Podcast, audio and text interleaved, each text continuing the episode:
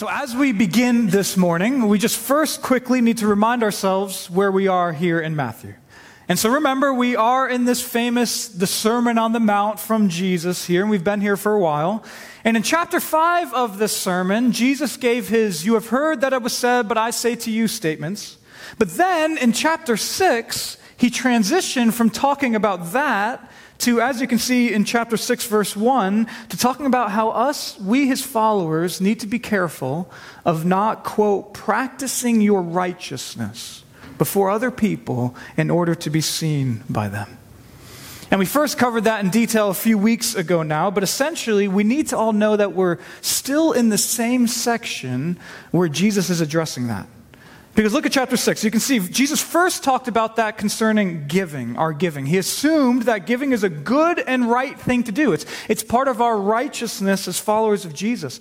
But remember, he warned us that we need to be careful not to give in order to be seen and praised by others. And then Jesus taught the same thing about praying.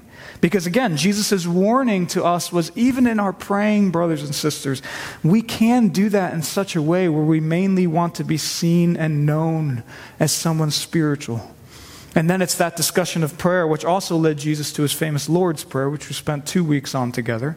And so that's all of chapter six so far. That's where we've been warnings about doing good and right things in order to be seen by others, which finally brings us now to Jesus' last example of that here. And that's fasting. Fasting. And out of these three examples of, of righteous things that are good in themselves but can be done hypocritically, right? The examples of giving, praying, and fasting, it's probably this last one which by far is the most foreign to the majority of us in this room. Right? Because we get the importance and the beauty of, of giving, and we probably understand to some degree the benefits and the privilege of prayer. But we might be here and just wonder, but what is this fasting really all about? And where does that actually fit in in my Christian life? And in answer to that, there's a good amount that can be said about fasting from the Bible, and we'll specifically see some details from Jesus this morning about how not to fast and how to fast. But in basic, I do think that the best way to boil down what fasting is all about and where it fits in in the Christian life is to think of it this way. Think of it this way. So, to begin on fasting, we need to realize that first and foremost, the most foundational thing to understand about that is the reality of God. Right? Obviously, the reality of God. And not just the reality of God, but the reality of the truth that in the gospel of Jesus Christ, you and I, by faith, are really brought back into a relationship with God. We really are. And we talk about that a lot here at ECC, and we talked about that for a while last week concerning prayer. But it's true here with fasting as well. Fasting itself is a righteousness of ours, which mainly is about our true and real relationship with God. But still, we might hear that and ask, though, but what does fasting do in my relationship with God? Because we understand that prayer is basically just talking to God, and so that makes sense. But what's fasting?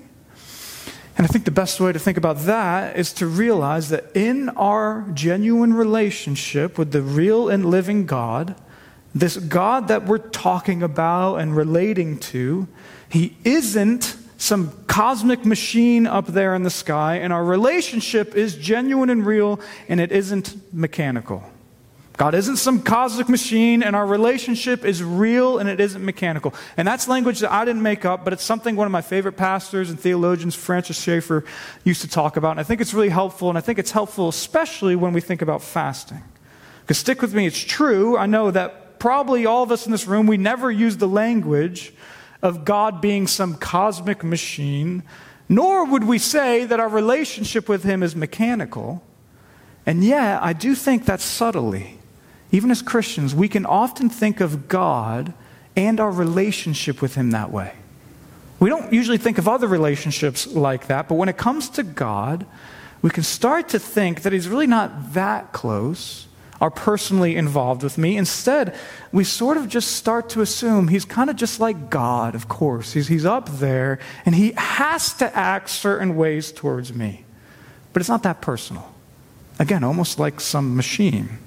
And in that, then, we can also start to think that in our relationship with Him, our relationship isn't real as much as it's more like a giant transaction, right? Where we're supposed to do some things and then he does other things back. And so, and, and, and, we see God as less than as some real being consisting of three persons that we can have a relationship with him with, and we start to kind of see him as this big cosmic vending machine where it's kind of mechanical, right? We do this and he does that. But the, but the truth is, brothers and sisters, that's not how our real relationship with the living God is meant to work. Because while it is true that God promises always to be certain ways towards us, like He is always faithful, He never changes, yet it is not true that God is some removed cosmic machine or that our relationship with Him was ever meant to be mechanical like that. Instead, the point is like any relationship with any other person that you have, our relationship with the living God is a real relationship meaning it's secure in Jesus, but then experientially, day to day, it can ebb and flow. Not that God can ever stop loving us or anything like that. Our union with Him is secure forever in Jesus. But our experienced communion with Him can be stronger or weaker. Right? It can be full of more joy and peace and trust or not. And so, why does all of that matter concerning fasting? Well, because think about it if prayer is talking to God, then what fasting is, is essentially doing something in your life and in your real relationship with God, mainly because you want a stronger felt relationship with God. That's really it. It's basically deciding to abstain from a creaturely thing, right? Usually food, but theoretically we can fast from other things as well. But either way, it's intentionally depriving yourself from something like that so that you can instead focus more on the living God and His Word and His truth and gospel and His presence and love and joy in Christ. Right? Or to say it most simply, fasting is to further fuel your experienced relationship with God. That's fasting. And that's always been the purpose of true Christian fasting. And that means that fasting in itself is a very good thing. It is to be a righteousness of ours as followers of Jesus. And that's then why we even see Jesus talk about this topic here in this section of Scripture. And not only that, but really that's why Jesus here actually even assumes that we, his followers, will fast. Because while it's true, Christian fasting isn't the same as Jewish fasting back then, yet I do hope we all see that Jesus here does assume that we, his followers, will fast. And now, how frequently or how long or exactly in what way we each decide to fast, those details actually are never commanded by Jesus or they're never in the whole New Testament. And I think that's actually really intentional that the New Testament doesn't get specific on those things. But still, you can see it now just in the first words of verse 16 and the first words of verse 17. Notice Jesus twice here in this short paragraph is going to say this, quote, when you fast. Not if you fast, but when. Meaning Jesus does teach us that we will fast which shows us again fasting is a good thing and it's a good thing because it further strengthens our experienced relationship with the living god. And finally one more thing just before we begin just to be super clear that also then means church that concerning fasting if you're really curious what it means it means that fasting isn't something we then do to prove how strong we are in our abstaining from food or something nor is fasting meant to be some religious show of piety. Jesus is actually about to warn about that in a second. And finally, importantly, our Christian fasting is not something that we must do enough to be okay with God or to be right with Him. Because other religions you might know, like Islam, they fast, and they basically do though for that reason, though. And that is not Christian fasting. And if any of those were the case, think about it, Jesus would not have endorsed fasting. And so instead of those things, one last time, what's fasting? Well, it's basically knowing that you have a relationship with God. You love Him. You want to know Him more, or you just want to be closer to Him, or you want His guidance, or anything like that. And so, knowing that, you and I deny a creaturely desire to focus more on Him. And so that's fasting. Which finally, though, then brings us to our outline for how we'll now cover exactly what Jesus says here about fasting. And so we're only in this paragraph, these verses from 16 through 18 this morning. And as for our outline to go through what Jesus says here, we're going to have three sections together, three sections. And as for what they are, they're, they're pretty simple. First, we'll see the way in which we're not to fast according to Jesus, which then, second, will lead us to say, see the way that we are to fast according to Jesus, which then, third and finally, will lead us to consider why we fast. It's that simple the way we shouldn't fast, the way we should, and why. And honestly, as you can probably see just by glancing down at our passage, the answer to those questions from this paragraph from Jesus are pretty obvious, and they're actually pretty easy to understand. And so I just want you to know from the outset nothing in here is very confusing, nor is it that deep per se. But as I was thinking about that this week, I, realized that's probably a good thing for us. That's probably a good thing for us because, again, it's this topic of fasting that I think we as modern Christians and even evangelicals, we've probably underemphasized way too much. We, we might sort of know about it, but do we actually do it? Right, so that's why it's good for us to just hear from Jesus this morning and consider this topic of fasting together about how to do it and why. Because our goal is to not just understand this topic more, but really by the end of this, to hopefully each want to more do this ourselves as followers of Jesus, and therefore to draw closer to our God because of it. But all that said, let's begin our first section, church. And for this, we're going to be in just verse 16, and we're going to hear Jesus tell us the way in which we're not to fast. And to begin on this, let's just hear what he has to say. And so, again, Jesus assumes that we will fast, but as a warning on that, he says this, verse 16.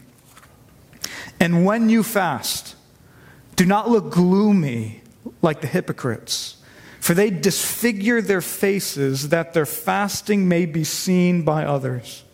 Truly, I say to you, they have received their reward. So, once again, in this Sermon on the Mount, Jesus here talks about people he calls hypocrites. Hypocrites. And that's simply him talking about people who acted one way but were really another. Where we see that here, and that these are people who fast. And so they're acting as if they really want more of God. They're acting as if it isn't mainly about them, but as if they're genuinely loving and trying to draw near to the living God. And yet, what's really going on with them? Well, they were fasting so that they may be seen by others. That's their motive. A motive that maybe no one else could see, but God certainly sees. And how did they achieve being seen by others? Well, the general thing Jesus says here is that they did so by trying to look, quote, gloomy. and, and I love that Jesus used that word because I think we all know what that is talking about. Because that word in Greek is just the word that means to look downcast or sullen or even sour. And so the point is, they, they were doing something that, yes, was difficult for them. But man, they, they also wanted, to, wanted it to be a thing where they really were, were seen by others and how difficult it was. They wanted others to see and notice how great they were for the difficult thing they were doing, all by having this gloomy disposition. And again, I, I do think that all of us in this room know that temptation when we do good but difficult things. But that's not even all that's here. Because even more specifically, how did they look gloomy according to Jesus? Well, Jesus says, because, for they disfigure their fasting, faces so that their fasting may be seen by others. And that word disfigure is actually a really strong word. It can also be translated destroy. And so the idea is they make it clear by their emotions, by being all gloomy, and they make it clear physically by how they looked, by allowing their faces to be destroyed, meaning probably not being washed or being intentionally dirty. And why? Again, so that their fasting may be seen by others. And think about it that line from Jesus there, so that their fasting may be seen by others, that in itself, if you just take a second, is a fascinating idea concerning fasting. Because think about it, by definition, fasting isn't something that can be seen. It's interesting. Giving can, praying can, but by definition, fasting is abstaining from food or something similar. And so strictly by definition, fasting can't be seen. Abstaining from something just can't be seen. And for us, quickly, what we are talking about here applies to any fasting we do, but there's also, right, many other good and religious things that we can do that might not literally be seen by others as well. And yet again, what is the hypocrite's desire with such an unseen thing? Well, they do whatever it takes to make sure that it can be seen by others. right? That's what they want. They don't do it primarily with God in mind. They don't do it primarily because it's right and good and beautiful and loving or for others' good or for God's glory, even if it's hidden. No, instead, it's to be seen by others. And so they'll look gloomy, disfigure themselves, all to make that unseen good thing seen, and so that their greatness might be noticeable. And finally, here on this verse, if that is the case, if that's why they're doing what they're doing, or brother and sister, if, if that's ever why we're doing good things, even like fasting, then, then just like a few weeks ago with Jesus talking about giving to the needy and praying to be seen, so Jesus is very clear here. If that's why you fast, then you've received your reward. Meaning, sure, someone might see how gloomy you are. They might notice how difficult it is for you. And they honestly might even see those things and think something like, wow, you're really great and pious and spiritual. But Jesus says, if that's your goal, then sure. You may sort of get that, or honestly, often people see through that, and so you may not. But either way, Jesus says, that's it. That's all you get. And that is such a tragic and small thing to live for. So that's our first section, right? With Jesus telling us the way in which we're not to fast. And I know in some ways that is pretty simple and obvious, but I do think for all of us, this is a good example of something that is pretty simple to understand, but it's a lot harder, I think, in all the ways that it applies. Because, first, most specifically, of course, this applies, brothers and sisters, to any fasting we decide to do. And remember, we as Jesus' people are to fast.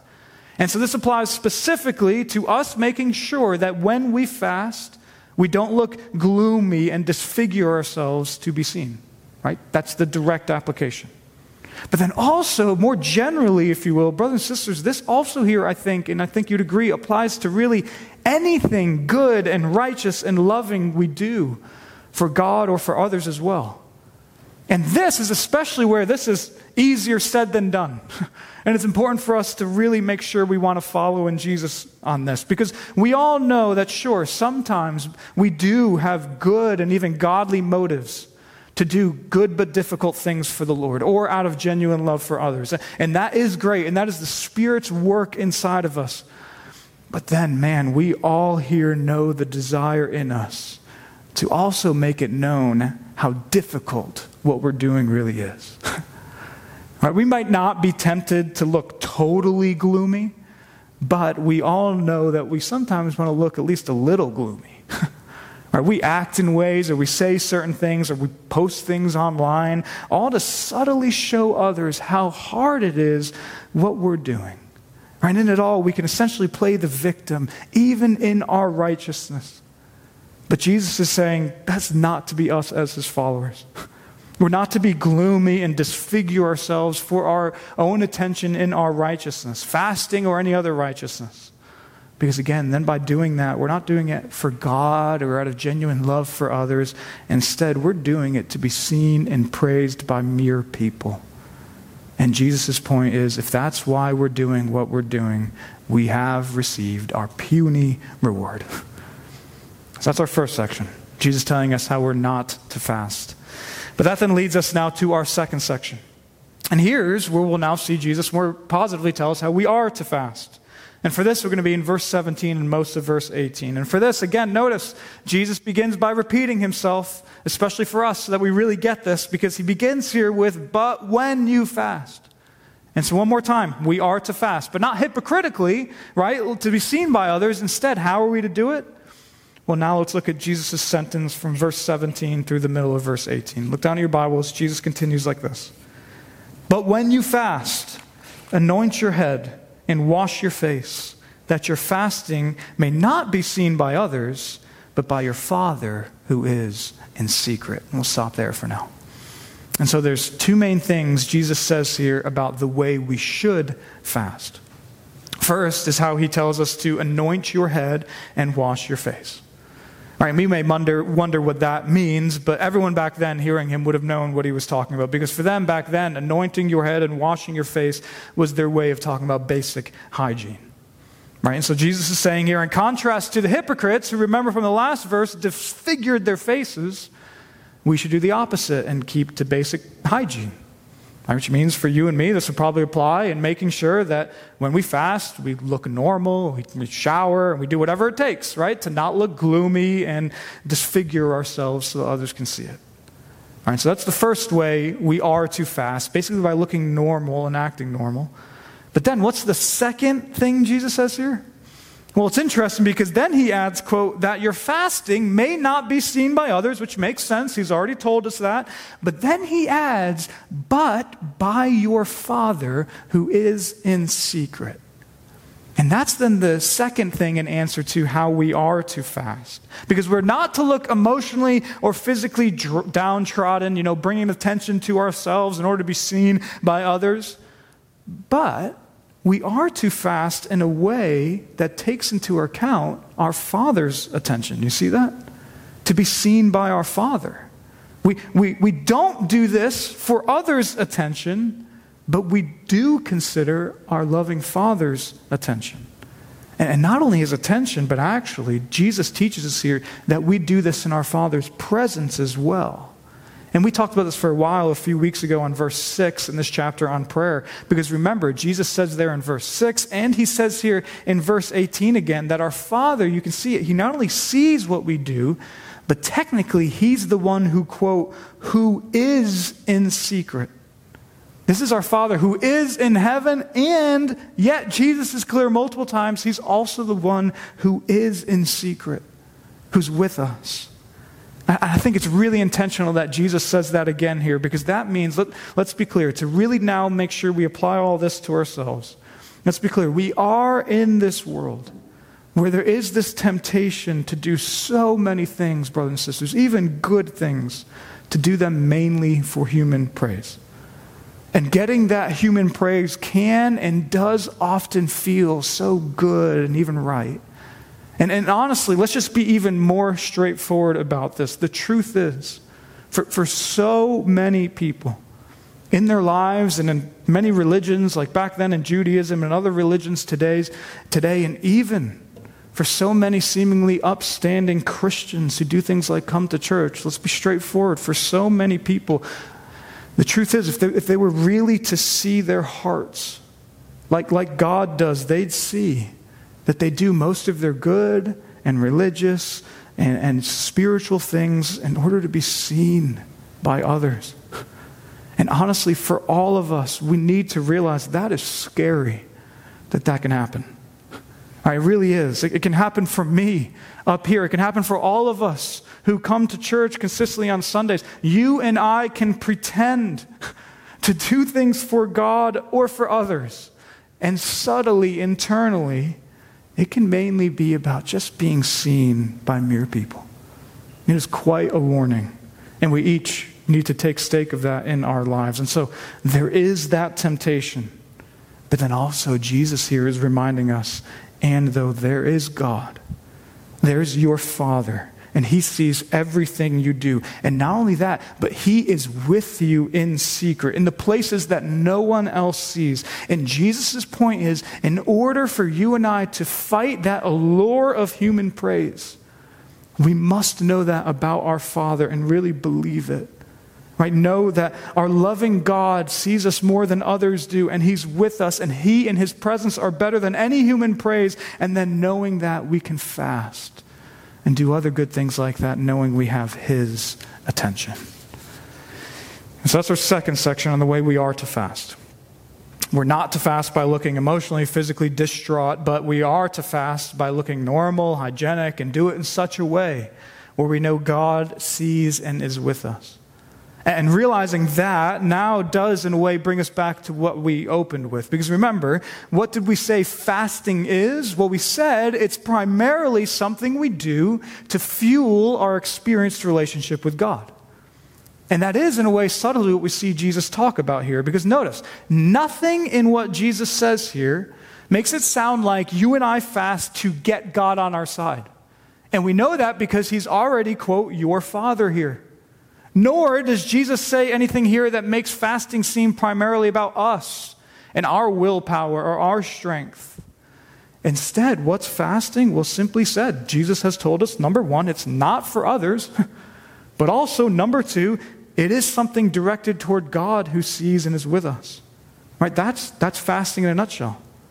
Or to say it another way, Jesus, the Savior King, is the one who, by His Spirit, by faith alone, He has brought us back into a real relationship with our Father through His life, death, and resurrection. Right? Jesus knows that, and in this book of Matthew, He knows He's about to soon go and accomplish that. And that means for all of us, personally trusting in Jesus is the only way to have a restored relationship with the living God, full stop. That's the gospel. But then, Jesus also is the one who teaches us that in uh, that relationship with our Father, we can do things like fast from food or for something else. And why? Again, to further build that uh, experienced relationship with God. And we know that because he says we are to fast, quote, that your fasting may be seen by your Father who is in secret. We do it for him because he is the one who sees and is with us. Or finally, on this section, as one commentator I read this week very succinctly said, he summarized this whole teaching from Jesus basically as this quote, Let them fast not to man, but to God. Right, and that's it. We fast to God, not in that God needs our fasting or anything, but the direction of our hearts and our minds in our fasting is to be Godward. We deny ourselves physically because we want more of Him. He is with us, and we want him to see, and he does see. So that's our second section, where Jesus tells us the way in which we are to fast. Which finally now brings us to our third and last section. And this is more where we'll just quickly talk about why we fast. And in a way, we've already been answering this why question throughout this morning, but let's just see now how Jesus says it. And for this, we're going to focus on that last sentence in verse 18. But we'll read all of verse 18 just for context. So finally, for this morning, verse 18 that your fasting may not be seen by others, but by your Father who is in secret. And your Father who sees in secret will reward you. And so this is now the third time that Jesus has said that last sentence to us in this longer section of the Sermon on the Mount. Because look down, Jesus said that sentence in verse 4 concerning giving, and then he said it in verse 6 concerning praying, and now he repeats it concerning fasting. And a few weeks ago, if you were here, we, we talked about how I really do think this, that, that this idea of reward in each of those cases is intentionally ambiguous each time from Jesus. Meaning, if you notice, in each case, Jesus does not define what this reward is. And he doesn't even tell us whether such a reward will come right away, or even if it'll come in this life or in, the, in glory to come. He doesn't elaborate on this reward for us. We don't know what it is in each case. But the point is, what Jesus does tell us and what we do know is enough. And that's again that your Father sees you and that He will reward you. And especially concerning fasting, let me just say this is why we fast for that reward. And when we say that, if that bothers you, hear me out. We're not saying that we fast for reward instead of God. Do you get that? Because that's a very that's a misunderstanding on what we mean by reward. Reward. And if Jesus ever thought that, if he thought that by definition reward meant leaving out God, he would not have appealed to rewards. And so this is not some God ignoring reward. Instead, we need to realize, brothers and sisters, that in reality, all of our Christian rewards involve God.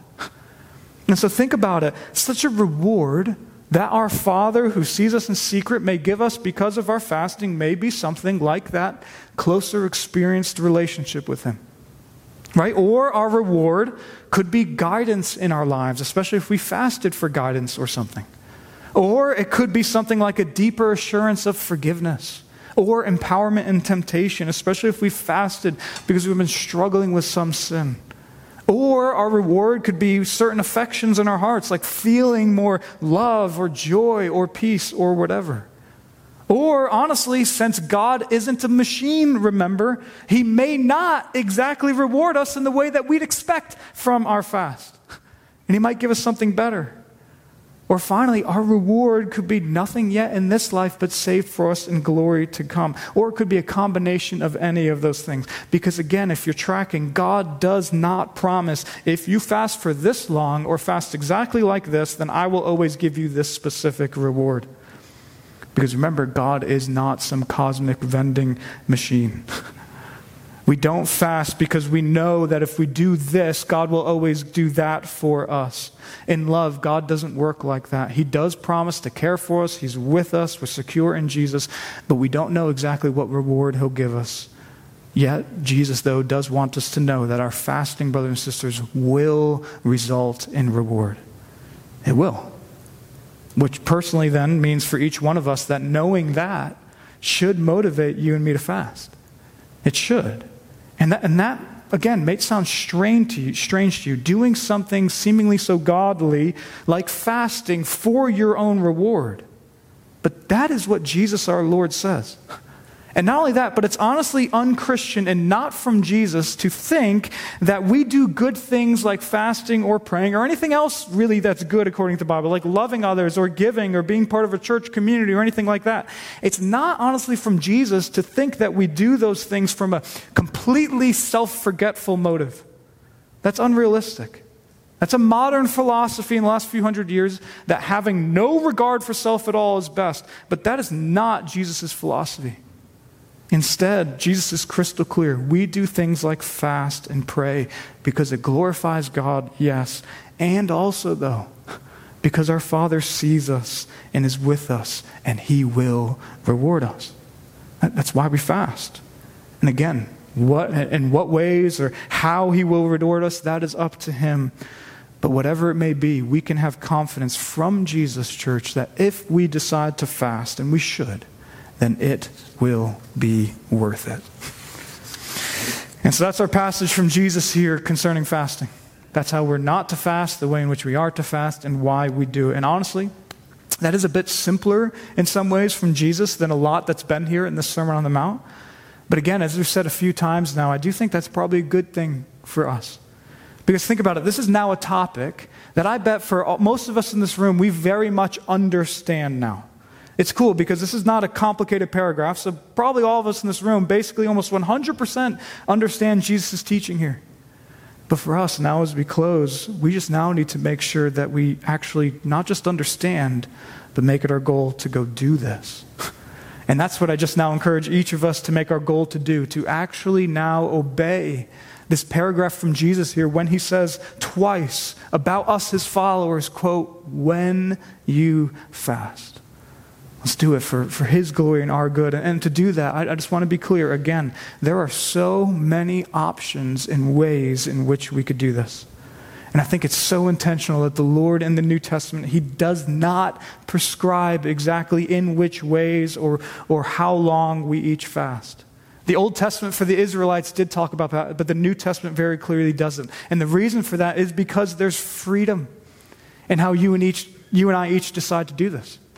And really, that makes a lot of sense because remember, our relationship with the living God is what we're talking about here. And so there is a, a spontaneity, a, a, freedom in how you and I each, in love, as we're trying to grow in that experienced relationship, how we decide to fast and draw closer to our God.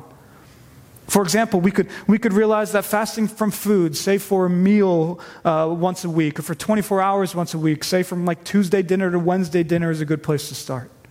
Or we could do one day a month, like the fourth Friday of the month is when I fast.